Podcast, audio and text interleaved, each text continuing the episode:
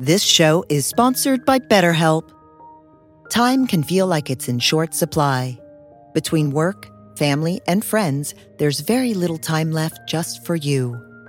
What would you do with an extra hour in your day? What's important to you? Therapy can help you find what matters to you so that you can do more of it. It's a great way to increase self awareness, build a greater sense of purpose, deal with overthinking, and more. If you're thinking of starting therapy, give BetterHelp a try. It's entirely online and designed to be convenient, flexible, and suited to your schedule. Learn to make time for what makes you happy with BetterHelp. Visit betterhelp.com slash be here now today to get 10% off your first month. That's BetterHelp, H-E-L-P dot com slash be here now. A new year is a new chance to focus on you. You're probably already picturing yourself struggling at the gym, but not all self help has to mean suffering. Squeezed.com is making it easier than ever to elevate your wellness by delivering a juice cleanse right to your doorstep. It's the easiest juice cleanse you'll ever do that may aid in weight loss, eliminating bloating, clearing your skin, boosting your energy levels, improving sleep, and breaking bad eating habits. Meet all your health goals from the comfort of your home. Get free same day local delivery or fast free delivery nationwide with code WONDERY today at squeezed.com.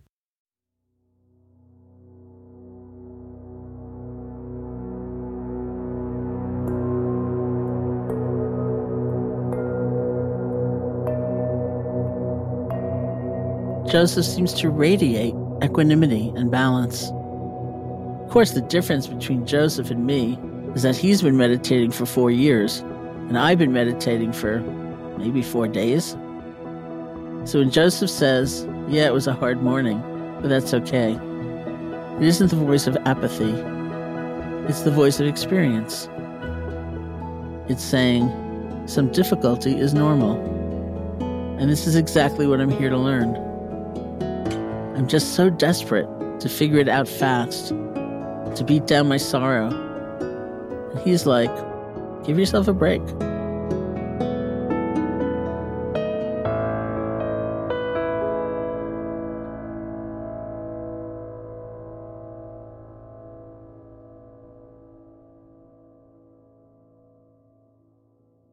By the time Sharon Salzberg is 16 years old, she knows the people around her don't admit to suffering, much less talk about it.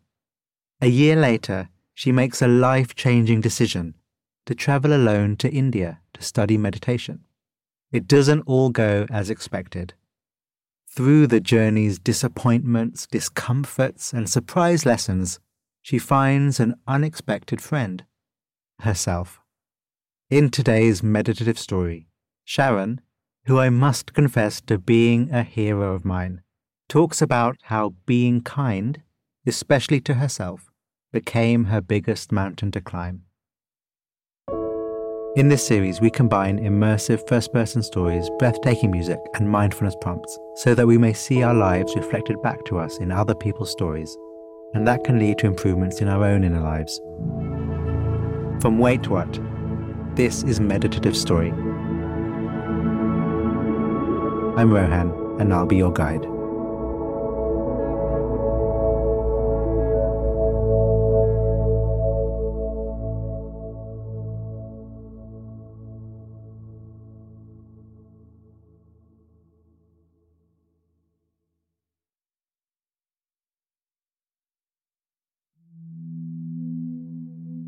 The body relaxed. The body breathing. Your senses open. Your mind open.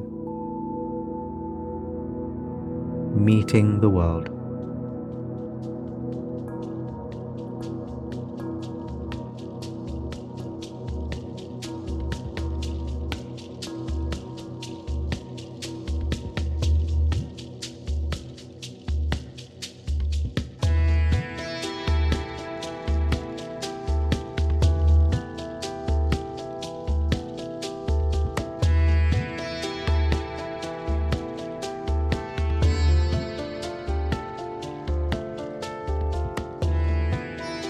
When I board the train from New Delhi to Gaya, I have no idea how to find my seat. Families crowd into the cars, and people keep trying to sell me chai. It's really hot. I finally find my seat, a wooden bench in third class, where I'll spend the next 17 hours. It's my first time in India, and really, my first time almost anywhere. It's 1970. I'm 18 years old. Before this trip, the longest train I've ever taken was the subway from one part of Manhattan to another. The old man next to me keeps trying to start a conversation about philosophy. He has a long white beard and large, intense eyes. What's your purpose? He asks me. I have no idea what to say. I mumble something and look out the window. Yes, I've come to India to study, but I'm not really interested in philosophy. It's the how to I want. I've heard about how powerful meditation is, and I'm looking for instruction. I'm hoping it might be like paint by numbers. Do this, and then this, and you'll have the keys to releasing unhappiness. So far, though, I'm not having much luck. I've been in India for several weeks, and nothing is working. I thought there'd be teachers on every corner who teach me meditation. There are not. I feel the pressure of time passing. Why can't I find someone to teach me? So now I'm riding this train with a few other students I've met along the way. We're traveling together from New Delhi to Bodh Gaya for an intensive 10 day retreat we heard about. As the train pulls into Gaya, the sun is setting. My back hurts from being on that wooden plank all night and day. We pour out of the train into the station. People crowd around us. Women wear saris the color of eggplants and persimmon. Men in loose pants steer bicycles through the station. The station smells like smoke and tea and ripe fruit. It's a press of humanity, and I'm not at all sure this is a good idea. How did I get here? A year earlier, I'm sitting in a college classroom in Buffalo, New York. Outside, on the university green, you can hear the chants of students protesting the Vietnam War. Inside, the girls wear flowered skirts, and the boys have long hair and ripped jeans. There's maybe 30 of us. We're really a bunch of hippies. It's my sophomore year, and I'm in an Asian philosophy class. I'm taking it by accident, really. It fills my philosophy requirement, fits my schedule. Much of the course focuses on the tenets of Buddhism. The professor paces at the front of the room and tells us the Buddha taught that suffering is natural and universal. He says this as if it's the most obvious thing in the world. I look around. The rest of the class seems unfazed, but I'm suddenly very attentive. I've not been holding the idea that suffering is universal. I tend to think it's just me. My childhood is difficult. My mother dies when I'm nine. By then, my father is gone too. He has a breakdown. He's in psychiatric hospitals. So I'm left in the care of grandparents who don't really tell me what's going on. My world is full of secrets. I'm sure every other family is perfect, like the ones on TV. I feel deficient. I turned down entrance to a special high school because I'm too afraid to go. I feel alone, afraid, frozen. I'm always waiting for the other person to take action, to get the prize. So when I hear the professor say that suffering is universal, that it's even a natural part of life, it wakes me up. It starts to change the way I see myself. I begin to wonder what's going on behind the closed doors in all those other houses. For the first time, a new thought crosses my mind. I might be normal.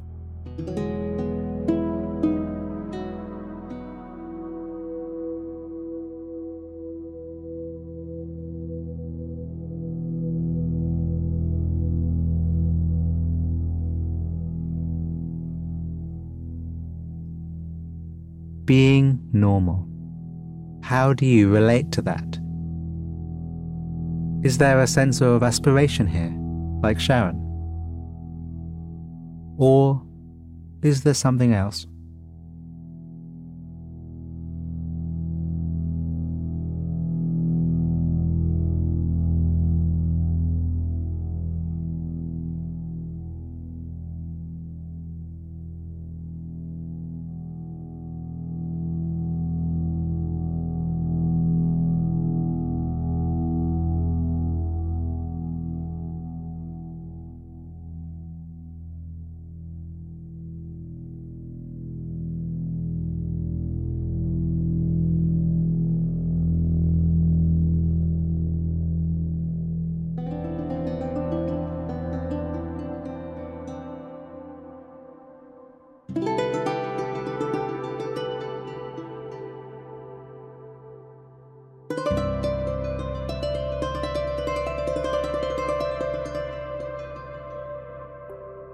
Teacher introduces the idea of meditation. He explains that there are practical things you can learn to do with your mind that will help you be happier. I'm intrigued, but it's 1970 in Buffalo, New York, and there isn't anywhere I can find for me to learn more. My curiosity about meditation is powerful enough that it propels me to do something I've never done before. I make a bold move. I propose an independent study project in India, one year abroad, where I'll learn to meditate. Four days before I'm set to leave, I learn that a Buddhist teacher is coming to town. It's Chogyam Trungpa Rinpoche, and I go to hear him lecture. At the end, he asks for questions. I write mine down on a piece of paper, fold it up into a triangle, and hand it in. There's this big pile of questions in front of him, and he pulls out my piece of paper. It asks, I'm about to leave for India. Where should I go to study Buddhist meditation? I'm hoping for a recommendation. He glances at the paper and looks up. He's quiet for a few moments. Then he says, Perhaps you'd best follow the pretense of accident. The pretense of accident. What does that even mean? I guess it means mostly he's not giving me any addresses. And also, he doesn't want it to be easy. I fly from New York to London and take the train, the Orient Express, to Istanbul, to travel overland to India.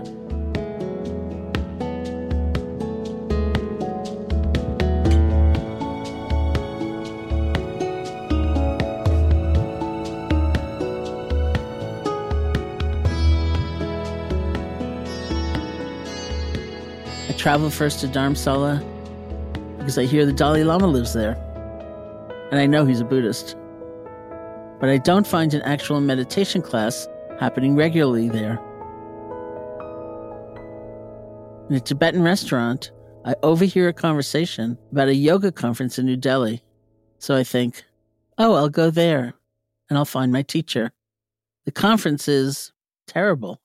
But one of the speakers is an American named Dan Goleman.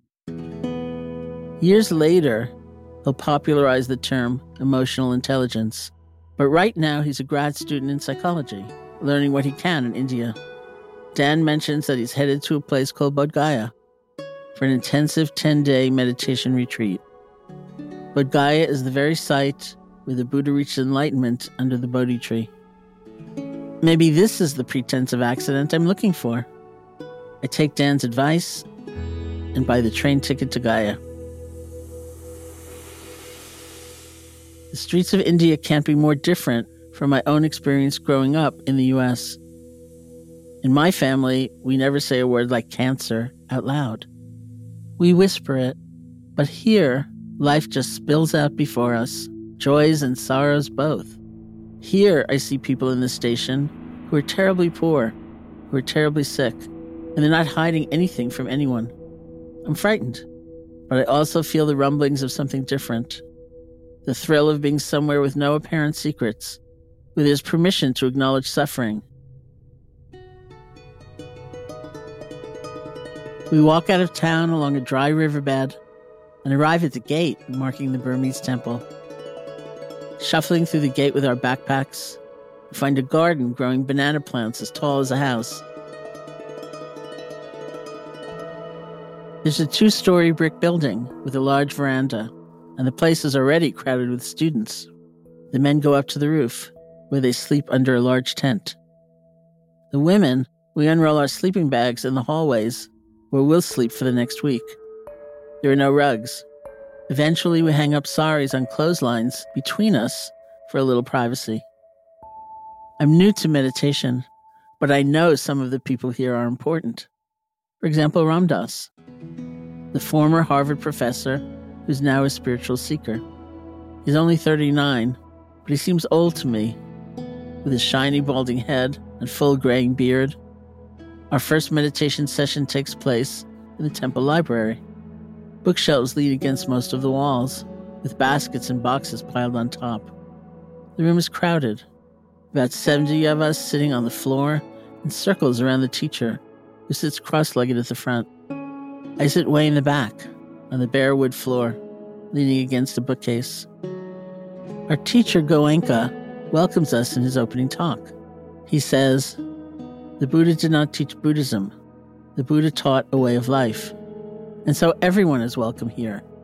You don't have to become a Buddhist. Then we start to meditate, and it's so painful.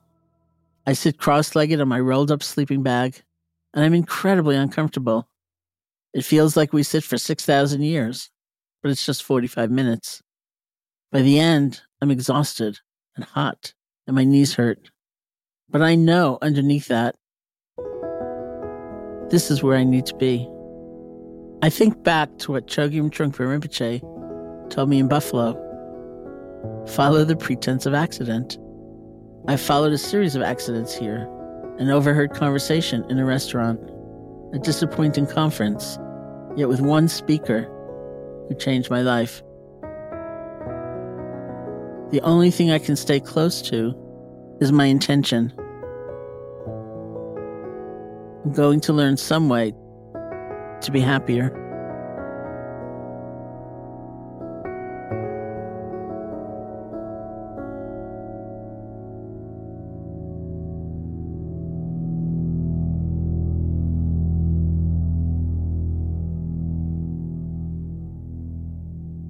Have periods of your life ever felt like a series of accidents? Let's remember these times and join Sharon in her reflection.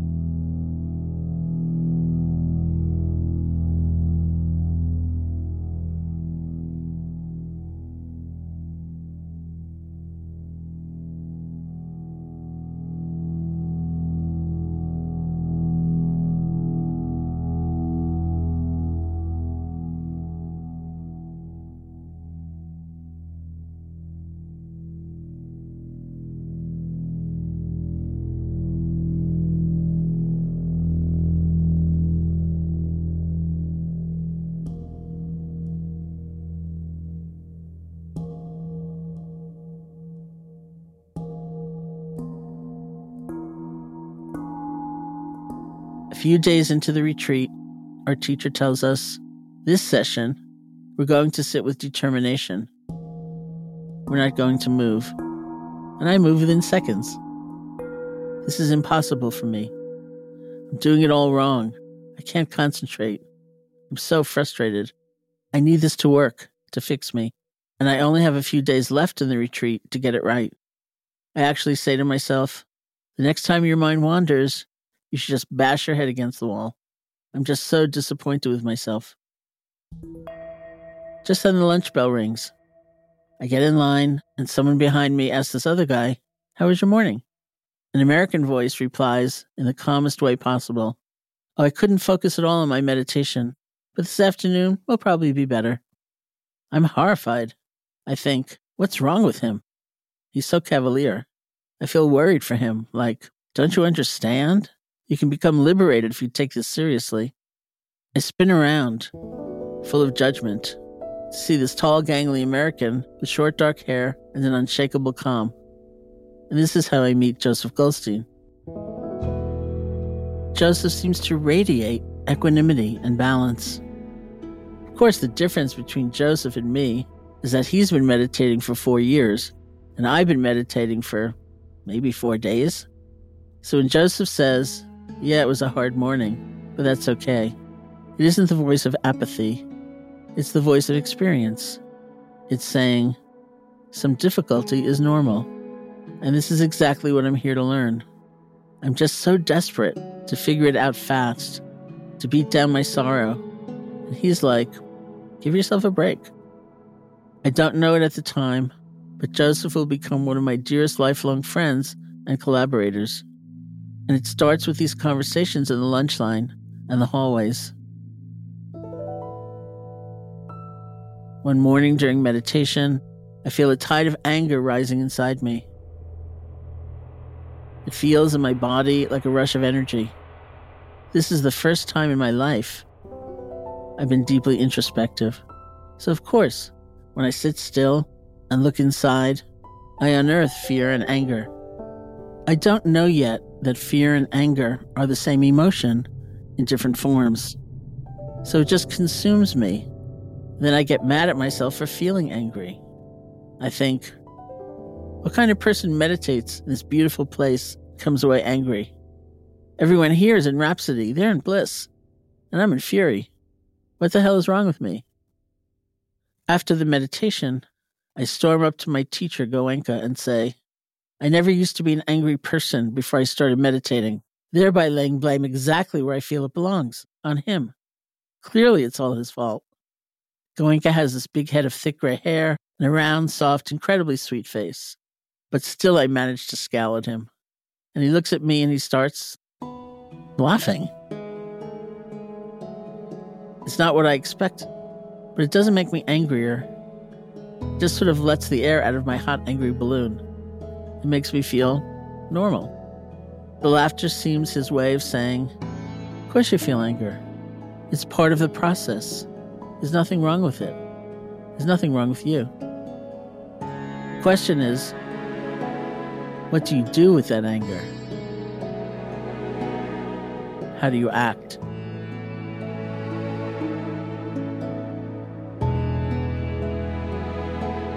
I understand all of this, even though he doesn't say it. And I also understand that he's telling me feeling the anger is good. It's good progress. Because now I can actually notice the emotion. It will take a while before I learn that the skillful response to feeling anger is to feel it, and then even to take an interest in it. I don't have to let it carry me into action that I may regret. But I already feel the lesson that life is teaching me over and over again. We all face challenges. It's how we become who we are. You don't have to judge yourself all the time. Give yourself a break. I stay in India for more than a year. I return to the US feeling I have something precious. I feel I have a path. It's not totally fulfilled.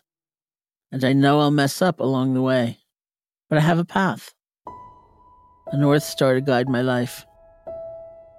When I get back to the States, I finish college and go right back to India to continue studying. Within a couple of years, after returning to the US again, Joseph and I start leading retreats. Kindness toward ourselves becomes central to my teachings, but it's still one of my biggest mountains to climb. In 1976, Joseph and I, along with Jack Kornfield, opened our retreat center in Barre, Massachusetts. At this point, I've never received formal instruction in loving kindness meditation, so I just decided to do it myself for a month before we start teaching. Every day for a week, I meditate to May I be happy. May I be healthy and safe. May my heart know peace. I basically feel nothing, but I just keep doing it. One day, after a week, I'm in an upstairs bathroom at our retreat center, and I'm rushing. It's a small bathroom, no windows, and dingy white tile. It feels tight and enclosed. As I get ready, I whirl around, and I suddenly knock this big glass jar of bath salts onto the tile floor. The jar shatters, and stuff goes everywhere. And in this moment, the thought that comes up in my mind is, You're really a klutz, but I love you. And I think, Look at that. I thought nothing was happening during all my loving kindness meditations. But something was happening. The problem of incessant self criticism is not just mine alone, of course. So many people suffer from it. Over time, we start suggesting to other people that they give their inner critic a name, give it a persona, because everything is going to depend on how you relate to that inner critic. Many years after starting the retreat center, I named my own inner critic Lucy, after the character in the Peanuts comic strip. I'd seen a cartoon where Lucy is talking to Charlie Brown. She says to him, You know, Charlie Brown, what your problem is? The problem with you is that you're you. Not long after I see that cartoon and name my inner critic Lucy, something really good happens for me. I flow effortlessly into a yoga posture that had eluded me for years. The first thought I have is, it's never going to happen again. And then I breathe. I respond to the thought with, Hi, Lucy. Chill, Lucy. Just chill out. It's not, You're right, Lucy. You're always right. It's not, I can't believe Lucy is still here after all this work. It's, Hi, Lucy. Chill. I'm now aware of Lucy, and I know that my awareness is stronger than she is. Nearly 50 years later, I'm still on this path.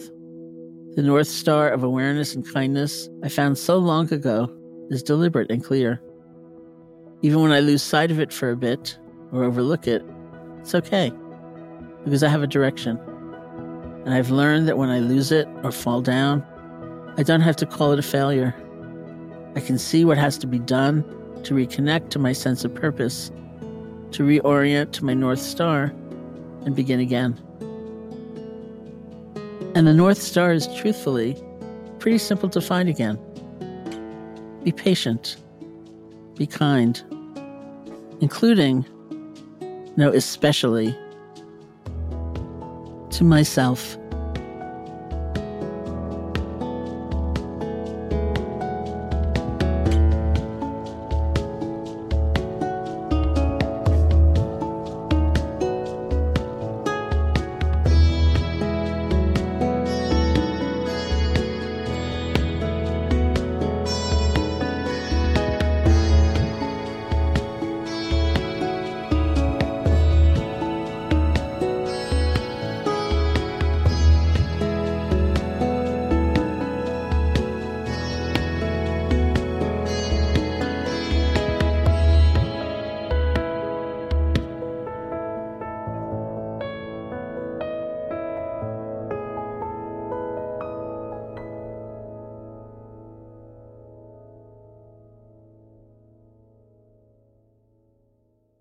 Thank you, Sharon. Okay, full disclaimer. As I said up top, Sharon is a bit of a hero of mine. No, actually, she is a massive hero of mine. That I and others like me do what we do is in large part because she did what she did. The first generation of Western teachers such as Sharon and Joseph Goldstein, who trained in Asia and brought it all back to North America and Europe are genuine pioneers. Modern mindfulness just wouldn't exist as it does now without them. So when I say thank you, Sharon, I can't actually express the level of my gratitude to her. So, all that means leading a meditation to complement Sharon's story feels a bit like writing the story for Salman Rushdie or cooking for Gordon Ramsay without the swearing. But I'll give it a go. Oh, yeah, maybe I should give myself a break, right? And what we'll do together is something quite close to what Sharon would have done in that first retreat of hers. Her teacher for that time, S.N. Goenka, is a hugely influential figure. And so let's do a short meditation inspired by his core practice style. And if you like, you can imagine yourself in that center in Bodh Gaya. I've been out there, and it's a very inspirational place. It's also really quite hot. So sit as comfortably as you can, knowing that I am sitting with you. As is everyone else listening, all the other members of this community. We're here. Together. Our energies a warm glow.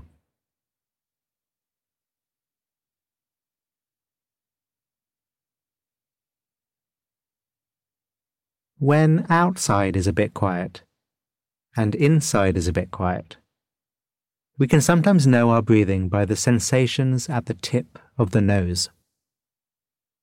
The subtle rush of air as it leaves the nostrils, warm. The intake of the air as it comes in.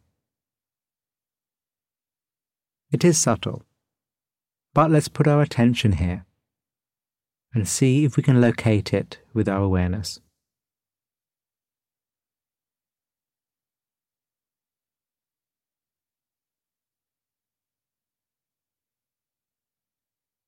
And if we can, resting our awareness, our attention here, at the tip of the nose.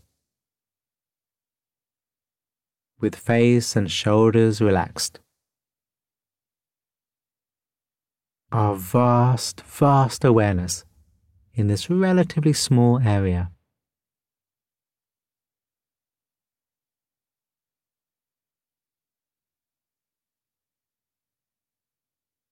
Setting this intention of resting our awareness at the tip of the nose and noticing what happens.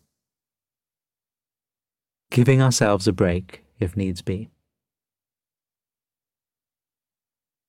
And if there is a sense of stability here, however small, enjoying it.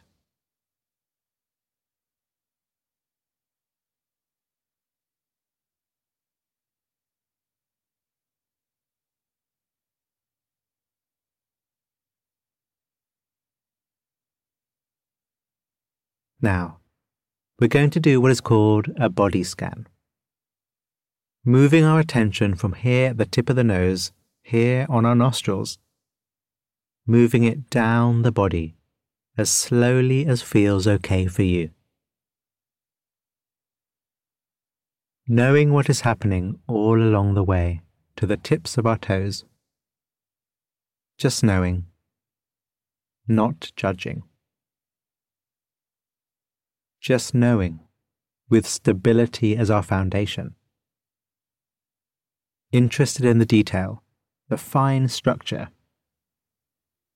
moving the attention down to our toes.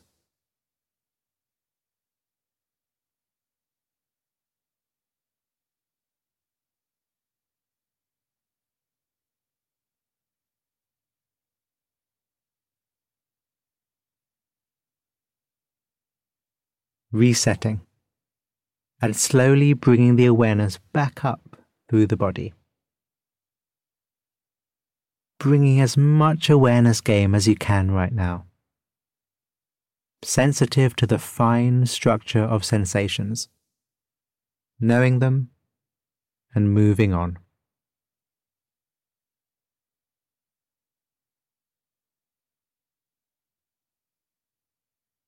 Jaw soft. Self judgment soft and continuing to move your awareness through the body, slowly, with mind bright. Your mind knowing as much detail as it flows.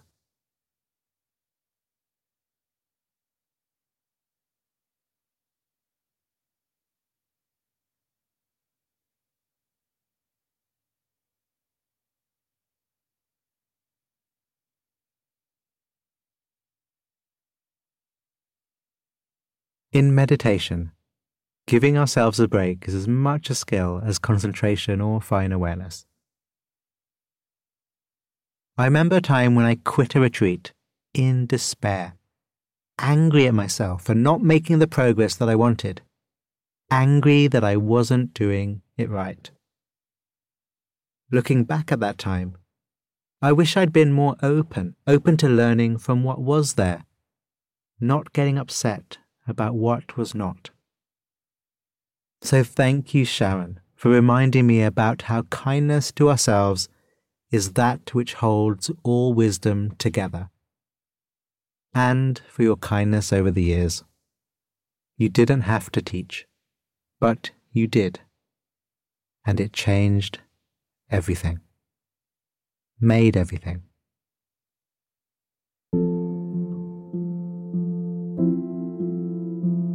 And thank you. You're all right too.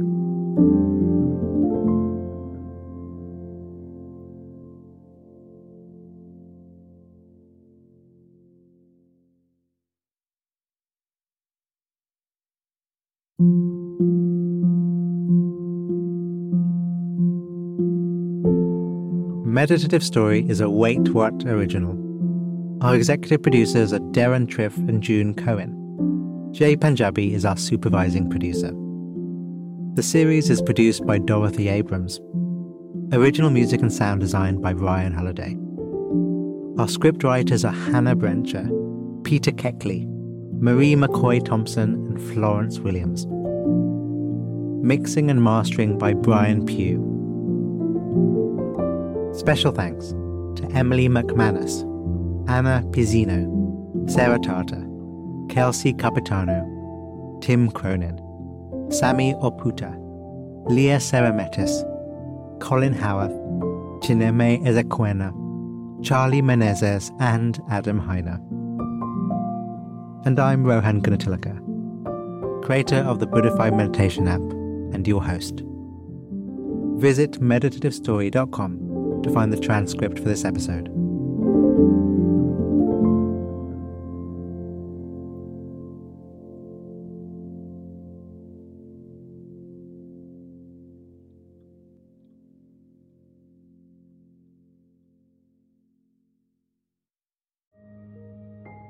This show is sponsored by BetterHelp. Time can feel like it's in short supply. Between work, family, and friends, there's very little time left just for you. What would you do with an extra hour in your day? What's important to you? Therapy can help you find what matters to you so that you can do more of it. It's a great way to increase self awareness, build a greater sense of purpose, deal with overthinking, and more. If you're thinking of starting therapy, give BetterHelp a try. It's entirely online and designed to be convenient, flexible, and suited to your schedule. Learn to make time for what makes you happy with BetterHelp. Visit betterhelp.com slash be here now today to get 10% off your first month. That's BetterHelp, H-E-L-P dot com slash be here now.